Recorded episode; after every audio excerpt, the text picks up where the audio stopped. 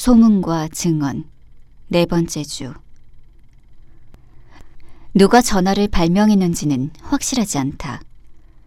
미국의 특허권은 스코틀랜드에서 태어난 알렉산더 그레이엄 벨에게 있지만 많은 사람들이 그가 엘리샤 그레이라는 미국인 발명가에게서 발명품을 훔쳤다고 믿는다. 어떤 이들은 만제티라는 이탈리아인이나 브루셀이라는 프랑스인이나 라이스라는 독일인이나 무치라는 또 다른 이탈리아인이 발명자라고 주장하기도 한다. 19세기 중반에 이들 모두가 한 장소에서 또 다른 장소로 목소리의 진동을 전송한다는 아이디어를 탐색했다는 것에는 별로 논란이 없었다. 하지만 벨과 토머스 왓슨이 분리된 두 개의 방에서 나누었던 첫 번째 전화 대화에는 이런 단어들이 쓰였다. 여기로 와, 보고 싶어.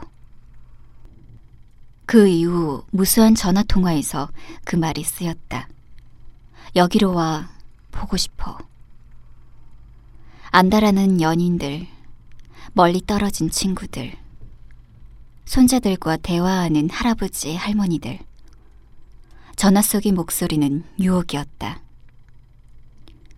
식욕을 돋우지만 허기를 채워주지 못하는 빵 조각 같은 여기로 와 보고 싶어. 설리는 지젤과 마지막으로 통화하면서 그 말을 하지 않았다.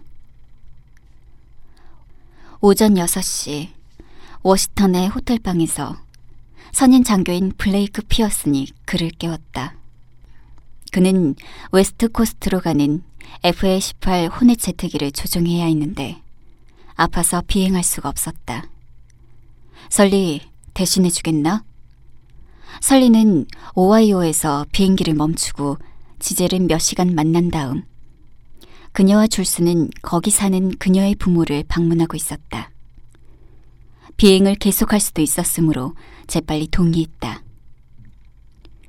2주간의 보충 임무가 끝날 것이다. 그리고 예상하지 않았던 가족 방문이 기나긴 비행을 보상해 줄 것이다. 오늘 여기 있어도 돼?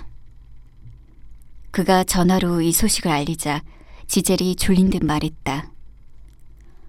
어, 4시간 정도 있어도 돼. 정말 그러고 싶은 거지? 물론이지. 보고 싶어. 그가 그날 벌어질 일을 알았다면 모든 것을 바꾸었을 것이다.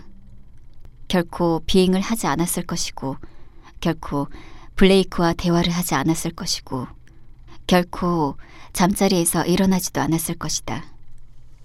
그 대신 그는 지젤과의 마지막 통화를 세계 최초의 통화처럼 끝냈다. 나도 보고 싶어. 그녀가 말했다.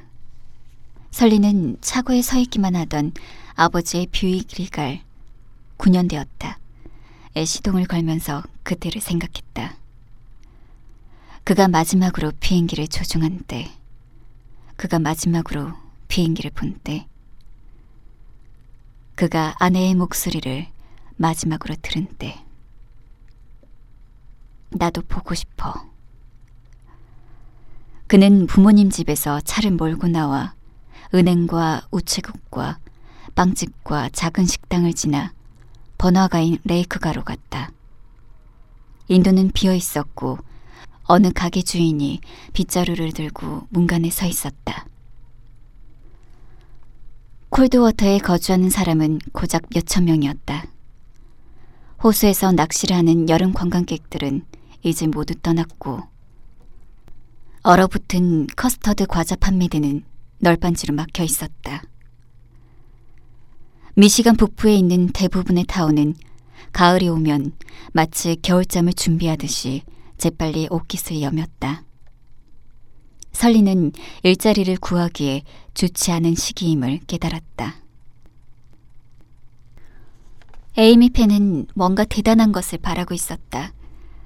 TV 방송국 측이 평일에 며칠 일해줄 수 있는지 묻자. 그래, 주말 뉴스의 늪에서 자신을 구해줄 정치 아니면 재판이면 좋겠다고 생각했다. 31살인 그녀는 더 이상 이 업계에서 신인이 아니었고 비록 친구들은 그녀더러 스물다섯 살로 보일 만큼 예쁘다고 했지만 더 큰 일자리를 얻기 위해 더 큰 이야기들이 필요했다.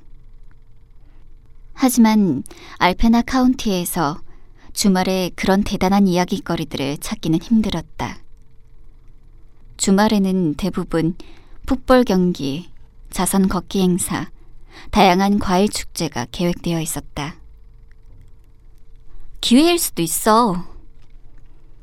그녀가 약혼자인 건축가 릭에게 들떠서 말했다. 목요일 밤이었다.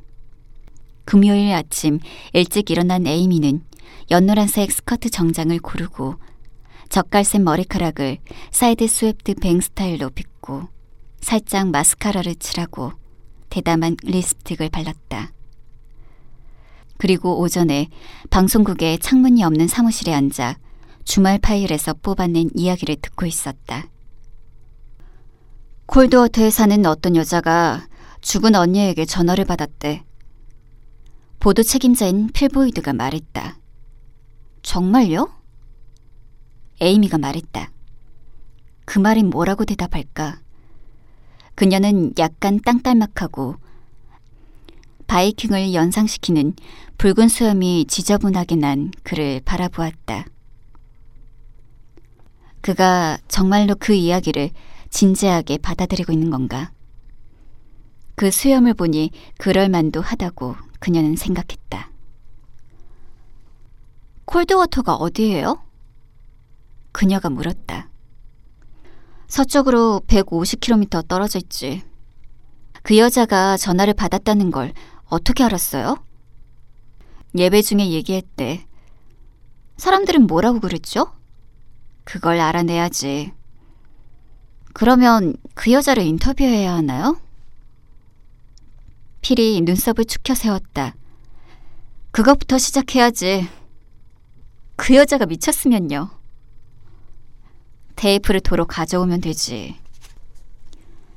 에이미는 손톱을 들여다보았다. 그녀는 이 만남을 위해 손톱까지 손질했다. 진짜가 아니란 걸 알잖아요, 필. 내수호의 괴물도 마찬가지잖아. 그런데도 얼마나 많은 뉴스가 만들어졌어. 그러네요. 좋아요. 에이미가 일어섰다. 그녀는 그 이야기가 터무니없다는 것을 증명하면 끝나리라 생각했다. 시간 낭비면요? 그녀가 물었다. 시간 낭비가 아니야. 필이 대답했다. 그 자리를 나오고 나서야 에이미는 그 말의 의미를 짐작했다. 너니까 시간 낭비가 아니야. 중요한 사람은 이렇게 써먹지 않는다. 필이 알려주지 않은 것, 그리고 에이미가 물어볼 생각을 하지 않았던 것은 어떻게 나인 액션 뉴스가 그렇게 멀리서 벌어진 사건을 알게 되었느냐다. 그건 기이하게도 필의 책상에 놓여 있는 편지를 통해서였다. 편지에는 서명도 없고 발송인 주소도 없었다. 편지는 타이프로 한 줄씩 띄어 이렇게 적혀 있었다. 한 여자가 선택되었습니다. 이 땅에 내려진 천국의 선물.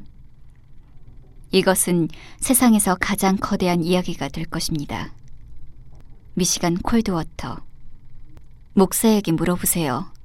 한 통의 전화가 모든 것을 확인해 줄 것입니다. 보도 책임자인 필은 비정상적인 우편물에 익숙했다. 대개 그런 우편물은 무시했다. 하지만 알피나는 세상에서 가장 거대한 이야기를 팽겨쳐버릴 만큼 가치 있는 시장이 아니었다. 적어도 필이 일하는 업종에서 중요하게 여기는 시청률에 도움이 되는 시장은 아니었다. 그는 콜드워터의 교회 목록을 훑으며 전화를 몇 통 걸었다. 처음 두 통은 음성 메시지가 들려왔다. 하지만 세 번째 만에 하비스트 오브 호프 침례교회의 총무가 받았고 필은 담임 목사, 목사에게 물어보세요. 와 이야기하고 싶다고 말했다. 어떻게 하셨습니까? 놀란 목사가 말했다. 이제 전화는 어디서든 당신을 찾아낸다. 기차를 타도 자동차를 타도 당신의 바지 주머니에서 전화벨이 울린다. 도시나 타운들, 마을들, 심지어 베두인족의 청막들까지 회로로 이어졌고 세계에서 가장 벽지에 사는 주민들도 이제 전화로 말할 수 있게 되었다. 하지만 당신이 전화로 연결되는 것을 원하지 않으면 일라이어스 로는 사다리를 올라가 클립보드를 잡았다. 추운 날씨 탓에 그는 건설 작업을 실내에서 하게 될 것이고 겨울에는 이런 리모델링 일로 돈을 벌 것이다. 월요일에 석고판 작업을 시작할 수 있어요. 그가 말했다. 집주인 조시라는 여자가 고개를 흔들었다. 주말 내내 가족이 있어요. 월요일까지요. 그러면 화요일에 하죠. 담당 인부에게 전화할게요. 일라이어스는 휴대전화를 잡았다. 그는 조시가 자신을 빤히 바라보는 것을 알아차렸다. 일라이어스, 정말 받아... 무슨 말인지 알죠? 뭘 받았다는 건지 모르겠군요, 조씨. 바로 그때 전화가 울렸다. 그들은 서로를 바라보았다. 일라이어스는 시선을 피하고는 몸을 웅크리고 전화를 받았다. 그의 목소리가 낮아졌다. 여보세요? 왜 내게 전화하는 겁니까? 그만해요. 당신이 누구든 말이오. 다시는 전화하지 말아요. 그가 종료 버튼을 세게 누르는 바람에 전화기가 그의 손에서 빠져나와 바닥에 떨어졌다. 조씨가 그의 커다란 손을 보았다. 그의 두 손은 떨리고 있었다. 콜드워터라는 타운에는 다섯 개의 교회가 있었다. 가톨릭, 감리교, 침례교, 프로테스탄트, 그리고 초교파 교회. 워런 목사가 지금껏 살아오는 동안 이 다섯 교회가 모두 모인 적은 없었다. 지금까지는. 캐서린 옐린이 그 일요일 아침에 일어서지 않았다면 콜드워터에서 벌어진 일도 수많은 기적들처럼 조용한 속삭임에 감싸인 채 지나갔을지 모른다. 하지만 일단 사람들에게 알려지면 기적은 변화를 일으킨다. 사람들, 특히 교회 사람들이 대화를 한다. 그래서 다섯 명의 책임 목사들이 워런의 사무실에 모였다. 교회의 총무인 펄트 부인이 모두에게 커피를 따라주었다. 워런은 그들의 얼굴을 바라보았다. 그가 적어도 15살 정도 나이가 많았다. 우리에게 말해 주십시오, 목사님. 신부용 옷깃을 두른 건장한 윌리엄 캐러 신부가 말문을 열었다. 그 일요일에 몇 명이나 예배에 참석했죠? 100명쯤이요. 워런이 말했다. 그 여자의 증언을 몇 명이나 들었죠? 그들 모두요. 그녀를 믿는 것 같던가요? 네. 그녀는 환각에 잘 빠지는 편인가요? 그렇지 않습니다. 그러면 그 일이 정말로 벌어졌나요? 그녀가 전화를 받았나요? 워런이 고개를 흔들었다. 모릅니다. 감리교 목사가 몸을 앞으로 뺐다. 이번 주에 약속이 일곱 건 있었는데 만나는 사람마다 천국과 연락하는 것이 가능한지 묻더군요. 내 신도들은 이 일이 왜 월원의 교회에서 벌어지고 우리 교회에서는 벌어지지 않았는지 묻더군요.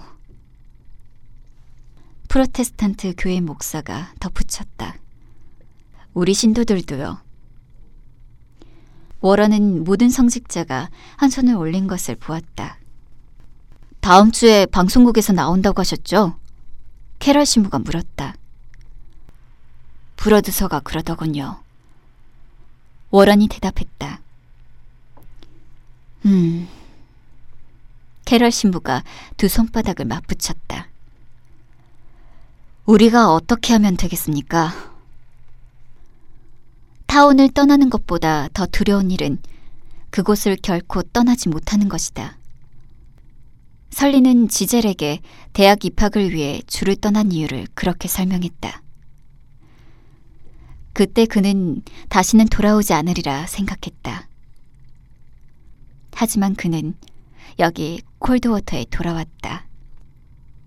그리고 금요일 밤에 설리는 줄스를 부모님의 집. 오늘 밤에는 우리가 아이를 봐줄게. 쉬어. 그의 어머니가 말했다. 애 내려주고 피클스라는 술집에 갔다. 고등학교 시절 그와 친구들이 몰래 들어가던 곳이었다. 그는 구석의 수툴에 앉아 위스키와 맥주를 한 잔씩 주문했고 또 한 잔씩 주문했고 다시 한 잔씩 더 주문했다. 그는 술을 모두 마시고는 돈을 내고 문 밖으로 나왔다. 그는 지난 3일간 일자리를 찾아다녔지만 찾지 못했다. 다음 주에 그는 근처의 타운들을 찾아볼 것이다. 그는 재킷에 지퍼를 올리고 수거를 기다리는 갈색 낙엽들이 담긴 수많은 자루를 지나 몇 블록을 걸어갔다. 그는 멀리서 불빛들을 보고 군중의 메아리를 들었다. 그는 아직 집에 돌아갈 준비가 되지 않았으므로 그 방향으로 걸어가다 마침내 고등학교 풋볼 경기장에 도착했다. 예전에 그가 선수로 뛰었던 팀이 경기를 하고 있었다. 진홍색과 흰색 유니폼을 입은 콜드워터 호크스. 경기하기에 좋은 때는 아니었다. 관중석은 4분의 3이나 비어 있었다. 얼마 안 되는 관객은 대부분 계단을 뛰어다니는 아이들과 망원경으로 아들을 찾는 부모들이었다. 설리는 10대 시절 풋볼을 했다. 호쿠스는 당시에도 나을 것이 없었다.